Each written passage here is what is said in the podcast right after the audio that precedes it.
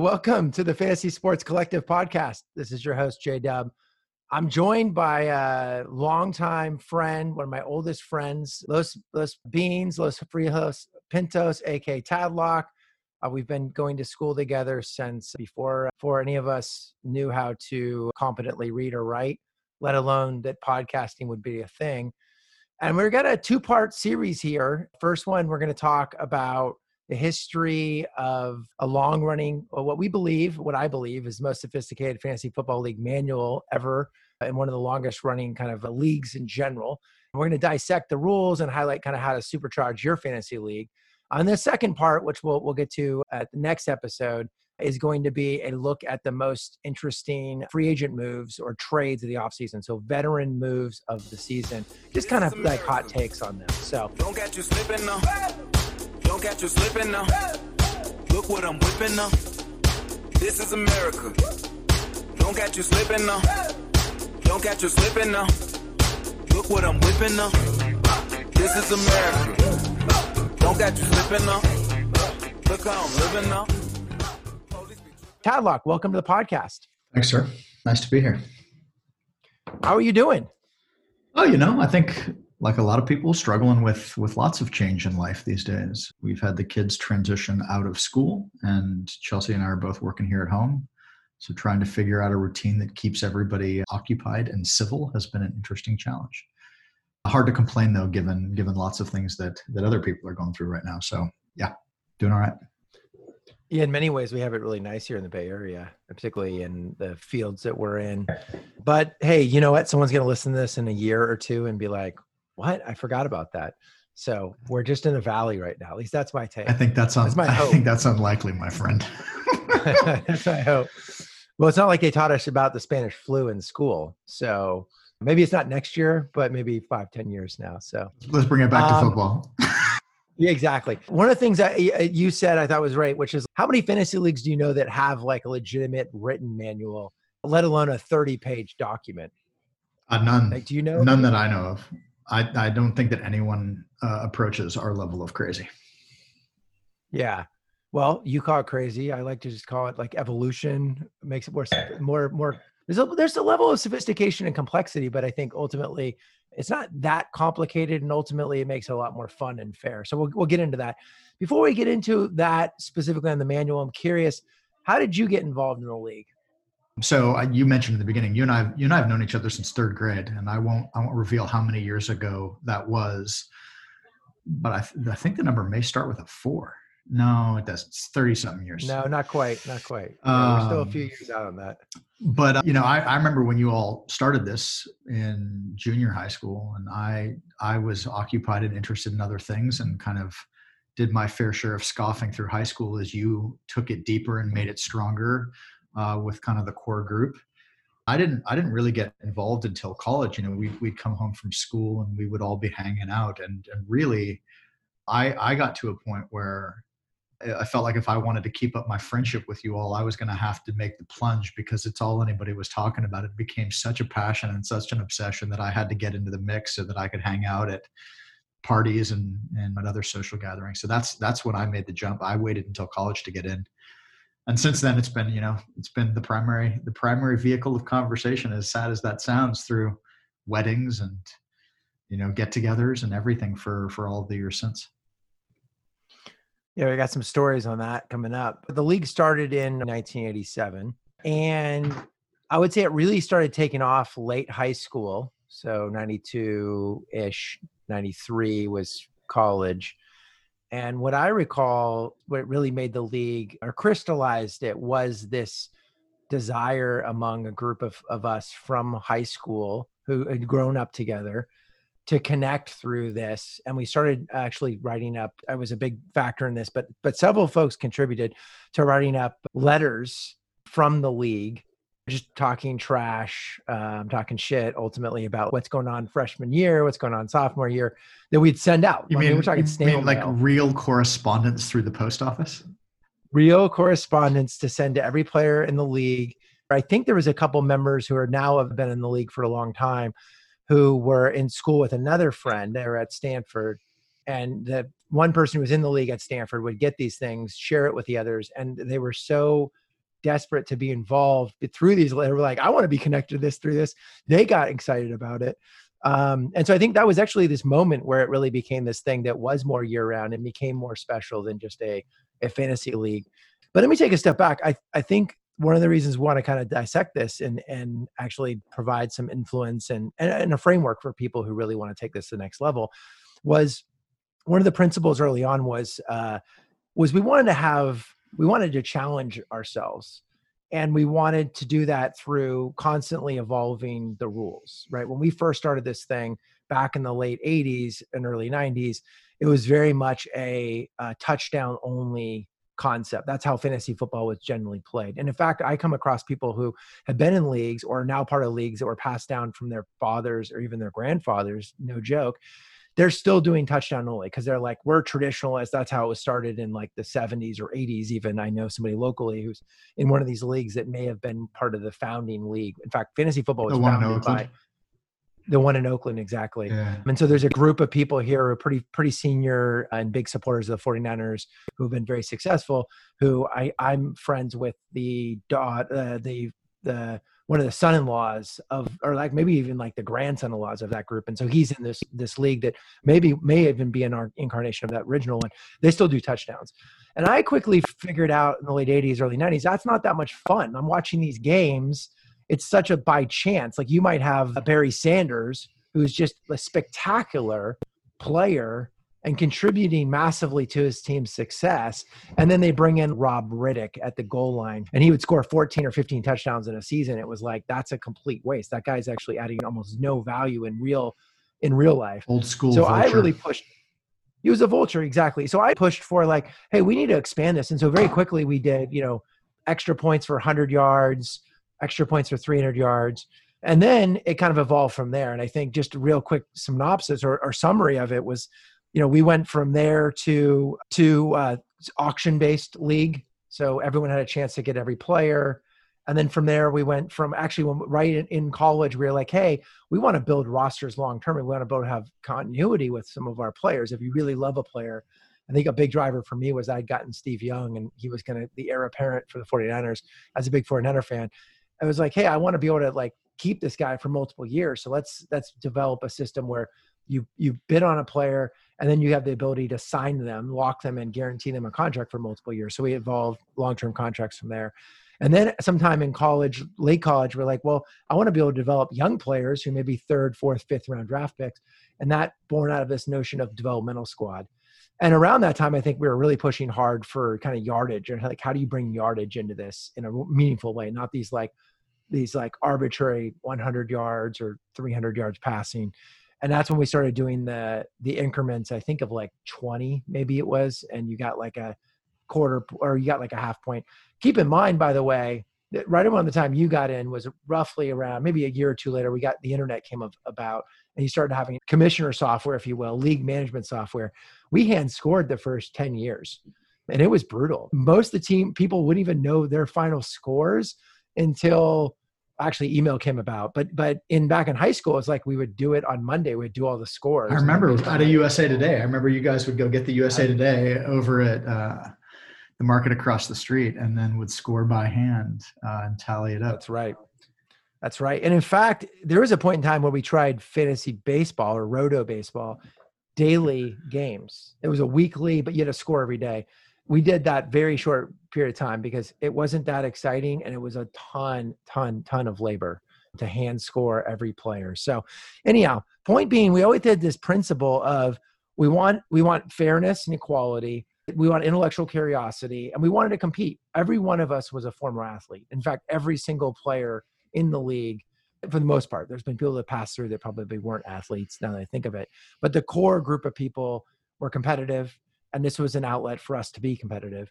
The principles were competition, intellectual curiosity, and then as we got older, particularly in college, post college, we wanted to make this more year round. So that was a point of like I had to reach out to you, Tadlock, in February or March because maybe I thought I wanted to get a, a, young player that you had on your roster, or I wanted a rookie pick, you know, things of that nature.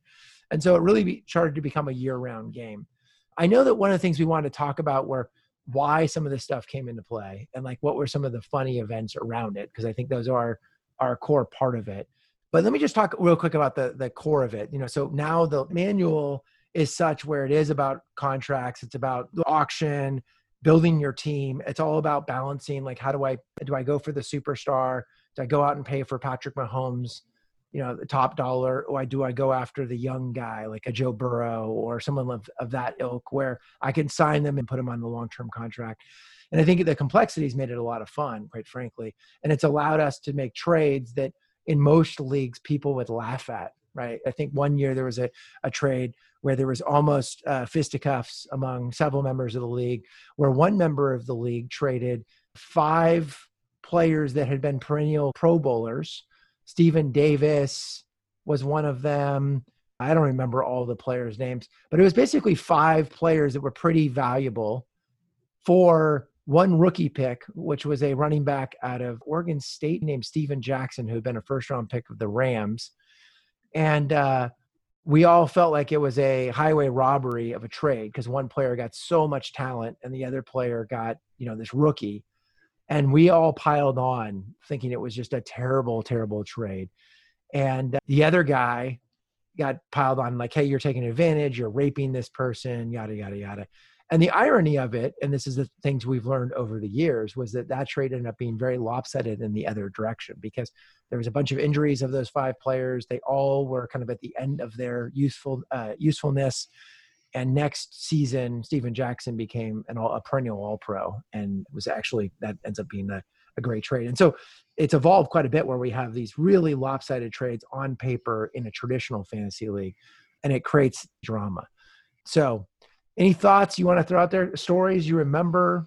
I just, I you know, I, I sort of think about themes in that last story that you told. It's interesting, you know, the unpredictability of it all uh, is a huge part. Uh, sort of variable reward psychology is, is is you know is a key part of all of this. And be careful what you judge. And then the other, like I, the thing that popped into my mind most as you were talking there is, anytime I try and go have a conversation with someone in a normal fantasy league about what we do, it, it's comical how hard it is to land because cap management is such a key part of what we do and we've created so many fungible assets you know you talked about ds spots uh, holder like topper holdovers, uh, cuts.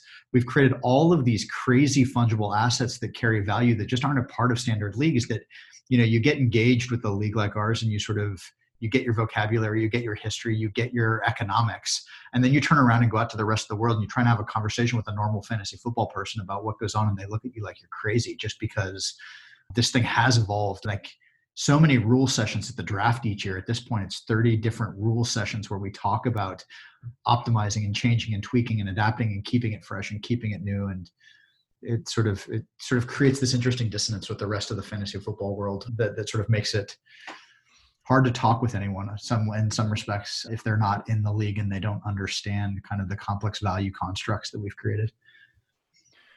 Well, you brought up a point there I want to uh, like, double click on is the improper lineups slash tanking, which you really don't, quite frankly, have in other leagues. People tank because they lose interest. But in our league, there's actually an incentive or in the confines of this of this manual and the structure there's there's incentive and there's been a bunch of things that have been uh, evolved to try to combat that but there's been so many examples actually the one i i recall the most was a situation where Randy Moss was traded uh, by an owner. I think as the season was about to start for a uh, a quarterback who had some value, getting Marc Bulger, uh, who looked like he was going to be the heir apparent to Kurt Warner in the early Rams, kind of like that mini dynasty they had.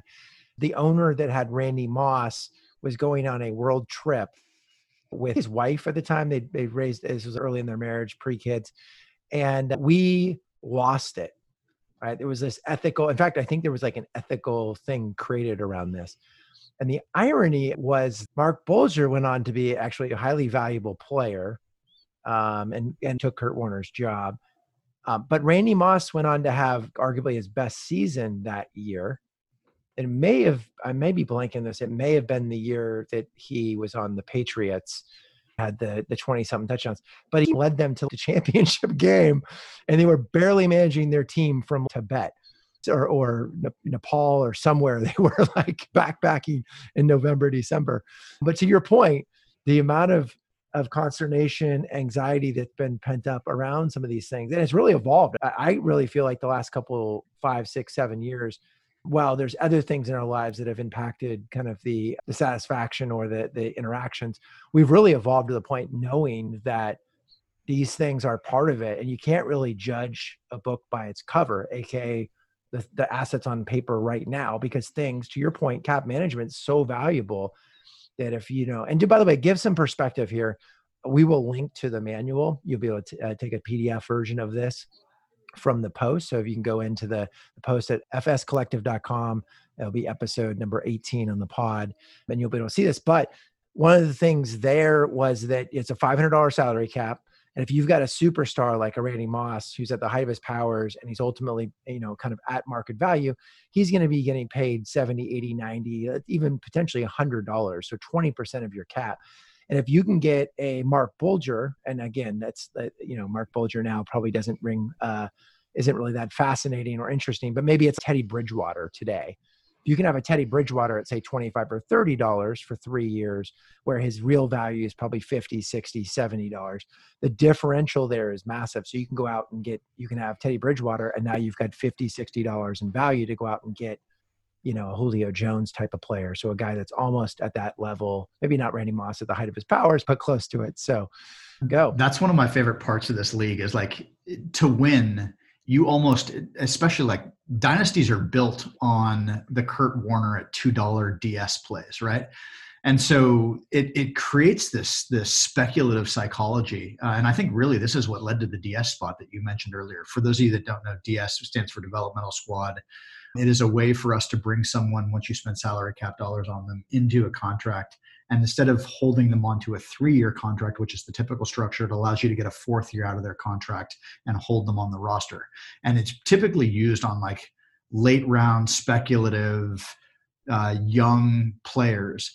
And if you do it right and you you wind up hitting a superstar on a two dollar contract, you know, um, you create such cap flexibility that you can fill two starting uh, roster spots that you wouldn't otherwise be able to fit. And, and that is really the key to success. And the psychology that that creates is awesome, right? Because you have you have this group of people now who are scouring the fifth, sixth, seventh rounds of the NFL draft and looking at player fit and and you think about which folks are injury prone and it might create an opening mid-season for this young player to step in and like make a name for themselves but there's this it sort of creates this very interesting specul- speculation psychology around trying to hit a home run from a contract value perspective because it's really hard to win in our league unless you have two or three really advantageous contracts from a cap perspective. Who are the Josh? I'll ask you. I'll ask you this back. You know, Kurt Warner at two bucks is the big one for me. That was that was like one of these big contracts that was super high value and, and really paid dividends for a long time for one of our owners. Are there other super high value contracts that you remember over the years? I could go on hours for that, so I won't spend too much time. But I will, I will elaborate a little bit on that Kurt Warner one. So, and this is a great example of how the the manual evolved. Uh, so we had an owner who was who's heavily involved, very competitive, and and one of the kind of like very from a personality standpoint, like really dominant and kind of a fun part of the dynamic. But his first, I'd call it eight years in the league, he was actually pretty bad at it. You know, he didn't win ever uh, maybe he had a playoff season here or there, but he wasn't that competitive. And around 90, I think it was 99 season in that auction, he picked up Kurt Warner for one dollar. Actually, was it one? And he was I like, a, it was two. It was one dollar, and he was a journeyman. No one knew about him. He had actually been in an AFL, uh, which is Arena Football League for those who don't know. And he also picked up a rookie quarterback, a six round pick of the Patriots. And I think he paid two dollars for this player and his name was Tom Brady. Mm. And, and this is one of these owners who has actually really pushed the envelope on the on the sort of definition of the manual. He actually went to law school, uh, very thoughtful about like what do the rules actually state. And so what, one of the things he did was he had so many prospects that preseason. He made a trade with another owner to park Kurt Warner on that roster because right. Kurt Warner he already had two starting quarterbacks on his roster, and Kurt Warner's the starting quarterback there was a guy named Trent Green. He blew out his knee in the first preseason game. He got hit low by a, a safety named Rodney Harrison and was knocked out for the season with the ACL. So Kurt Warner had been thrust into the starting job, and this owner said, "Hey." I, this guy's gonna be valuable. I want to I want to three year him, but I, I'm not gonna have room for him, and I think he's not gonna be very good. So he parked him on this other team's uh, roster, but he gave this weird. Basically, there's a caveat like I can recall him back to my roster any given time I want, but you get to use him for the year. But you're going to three year him, and he's back on my team at the end of the year, which was obviously fairly sketchy, right? Because it's like circumventing a bunch of different rules. Sure enough, Kurt Warner gets off to an incredible start. Those don't remember that don't remember that 99 season. He had three straight games of three or four touchdown passes. So he called his player back.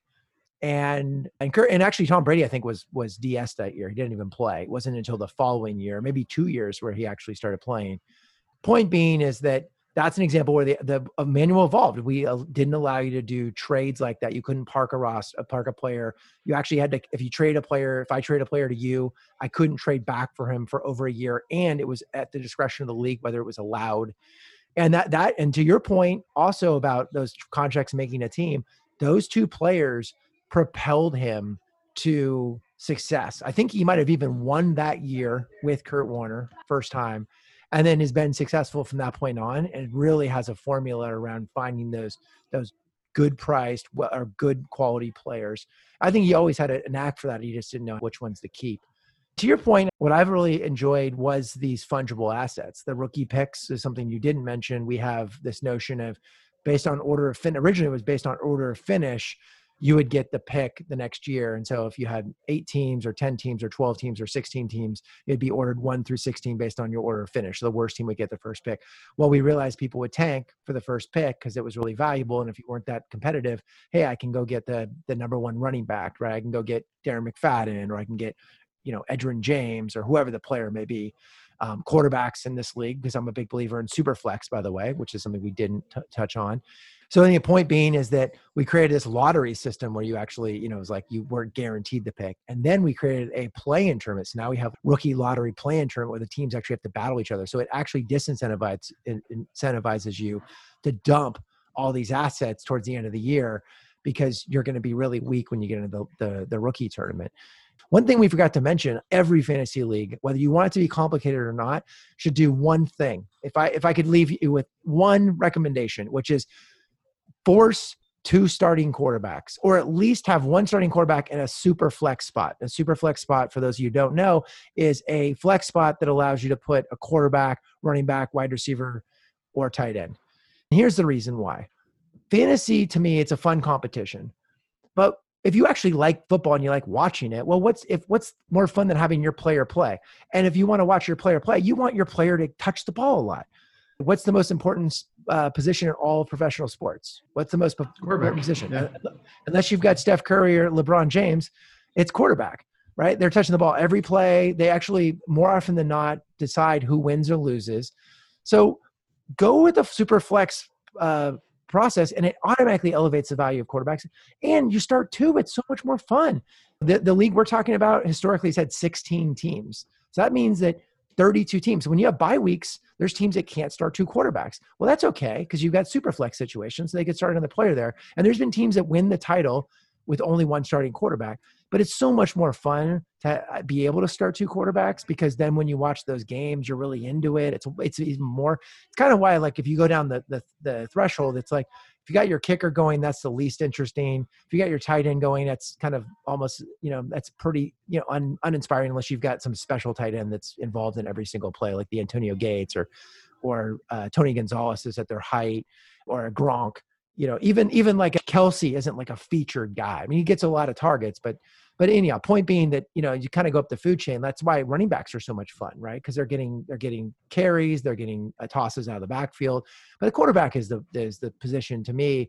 You've got to have an option to have two starting quarterbacks. It's just it's just so much better, in my humble opinion. Especially when you compare it to normal snake draft leagues where the whole no quarterback strategy or the stream quarterback strategy is in play. I think you're right. It's kind of an interesting sort of opposing mindset. If you if you want to sort of build the league and replicate a lot of the thinking and strategy of of the actual football game that's happening on the field, which is really kind of one of the key premises of fantasy to begin with. You know, the the no quarterback or stream quarterback strategy that a lot of people espouse in in traditional snake league drafts, especially with a smaller number of QBs, kind of takes you farther away from what's happening on the field. And so I think you're right. Flexing into a two quarterback league that forces you to evaluate and understand and honors the value of the position uh, is an interesting angle to take as you think about the evolution of your league. Exactly. Any stories or anecdotes you want to you want to bring up? Yeah, we were talking about fungible assets. I love that we sort of evolved to a place where there are certain like like very off limits fungible assets. You know, by by design, I think one of the things that makes our league great are like the super complicated trades. And we should talk at some point about how fantasy football trained business negotiation for a lot of us as we were growing up, like really complicated deal structure. And it sounds absurd to think about that in the context of fantasy football, but I like that there are fungible assets that lead to creative deal structure and that there are non fungible assets. And I think back to the Larry Centers for a super burrito trade that was vetoed by the league, right? You gotta, you gotta, you can't, you can't trade for assets that are outside of league bounds. Anything within the league is fair game, but no burrito for a player trades, which is, which is an interesting part of our lore and history that I love that I love telling other people about. What's the craziest the trade? Thing. What's the craziest trade or what's the most offbeat trade that you can remember from a creativity standpoint. I think about one of our owners who lives in Seattle, uh, who who is like always thinking about the most creative thing. We have like salary dollars from four years out being traded on conditional performance. If this player comes to my team and scores NTDs, I will give you four dollars a year from now, five dollars two years from now, six dollars three years from now. There's all kinds of crazy deal structure, and I love I love that about about our league. Yeah. The burrito is a great one. I think the the owner you're referencing has been a, a guest on this on this podcast. So you can give him a shout out, Team Kitty. And he's always been kind of Trader Jack. You know, actually yeah. historically couldn't keep his players. He just was like spinning. He done a much better job the last 10 years of of recognizing players that he wanted to build around and still getting his trade on on sort of tier two players or players he wasn't built into. But yeah, it's it's interesting. I, the other thing I was going to call out, I was looking at some of our notes, the the spreadsheet, and I uh-huh. will say there was a there was a point in time where, and and and actually to your point about the business negotiation and learnings, I I, I credit fantasy sports in general, but football specifically, and and really craft and and defining kind of what I've become in my career. Like my first ten years was all about finding creativity and opportunity in partnerships with other companies and then negotiating terms that were I always thought about it from a win-win standpoint. I learned that from fantasy football. I wanted I wanted every transaction to be beneficial for both sides because I recognize that like we're trying to build a partnership. I'm not trying to win here because I beat you now and it's bad, then I'm never going to be able to do anything with you going forward and you're not going to want to continue the partnership. And so the, a lot of like what I learned through fantasy is what I've applied in my my business career. But I was gonna I was gonna touch on the it's sort of the interesting part of the league, I think, for new people. And I think as we think about expanding and adding new owners and, and creating kind of a, a new form, there is a culture shock because a lot of us were athletes. We don't think of ourselves as geeks or dorks. But when you come in the the auction itself, and there's like 13 or 14 computers and hardcore spreadsheets and people have been doing analysis for potentially hours but sometimes you know months it's intimidating. Yeah dude our, our league taught me pivot tables and vlookups I, I i'm i consider myself like a as a point of pride like i i i got some spreadsheet game and it is it is largely because of the spreadsheets that I built for first for me and my own team management, but ultimately for the spreadsheet that that sits at the center of the league and and um, you know keeps track of everyone's cap and everyone's players and everyone's contracts and everyone's trades. Uh, but but yeah. yeah. it's the league that taught me Excel. The league taught me sort of statistically oriented thinking. Uh, but yeah, it's it's true. It's big influence. Yeah, it's funny now. We live in a business world now where it's all about being quote unquote data driven. Yeah. Um, and fantasy, even roto baseball in the 80s. Like I used to play this game called Pursue the Pennant, I remember, which was yeah. all about probability and stats. And and I, I actually had a mentor in early 2000s who had been very successful on Wall Street and got into tech. And he was a president of this company that I was working for. And he and I used to have these conversations with Moneyball came out. And we were both like, yeah, this is a no brainer. Thinking about the anomalies of it's better just to get on base than make an out. There was no sexiness in a walk. And I think fantasy's done that for me in football too. There's there's this, you know, again, that the the player that just gets one yard at the goal line but adds no value any other way. And if you bring him out on the field, every person knows that he's either going to get the one yard plunge or he's useless. Like those players are getting wiped out. And if you look at today, right, like players that are one dimensional, it doesn't matter what position they play, uh, well, at least in a skill position primarily, they're getting taken off the field. And I, I mean, I, one thing to be interesting to get your take on is sort of a side topic, but at quarterback, like, do you think there's a place for Tom Brady in 20 years? The immobile, sit back there, just make a play. I don't know. I think you know, there's always sort of cycles and evolutions, and you know, there's like this teeter totter of focus. The running quarterback is certainly kind of the order of the day, and and I just think I don't know. I I, th- I hope to see a continued evolution towards more dynamic playmaking, where it's no longer the field general standing in the pocket, waiting for things to unfold and then hitting a hitting a mark. I love the more modern NFL offense, which is motion based and and you know seeks to create space and advantage with mismatches. So I, I hope we don't see Brady. Brady's great. I still think Montana. I can't even claim that Montana's better anymore. But uh, yeah, but Montana was actually was he was the was, first uh, of this. mobile. Yeah, totally. He was the first of this breed, right? Or well, that's not true. I can go back far enough and find other examples. But but yeah, like I hope to see evolution towards offenses that feature folks like Kyler Murray over over the traditional pocket quarterback. It's just a much more fun game to watch. There's much more to parse. There's much more to see. There's much more to anticipate. It's a more complex problem to solve, which is really what I what I love about fantasy. Yeah. I really appreciate you coming on and doing this. Yeah. It's been it's been awesome. And I'm excited for the season to come back. We won't even touch on whether it will. I was going to say, do you think we're going to get football this year? Uh, we can talk about that in the next one. Right. Who knows? But hey, yeah, thank you for coming on. If you, if you enjoy listening to this, please subscribe at your favorite podcast directory. You can find this at uh, Spotify, um, Apple, Google, Stitcher, TuneIn, and, and whatnot. It's all out there. So Sports Collective. Thank you all. Have a great day. Uptown, funk you up.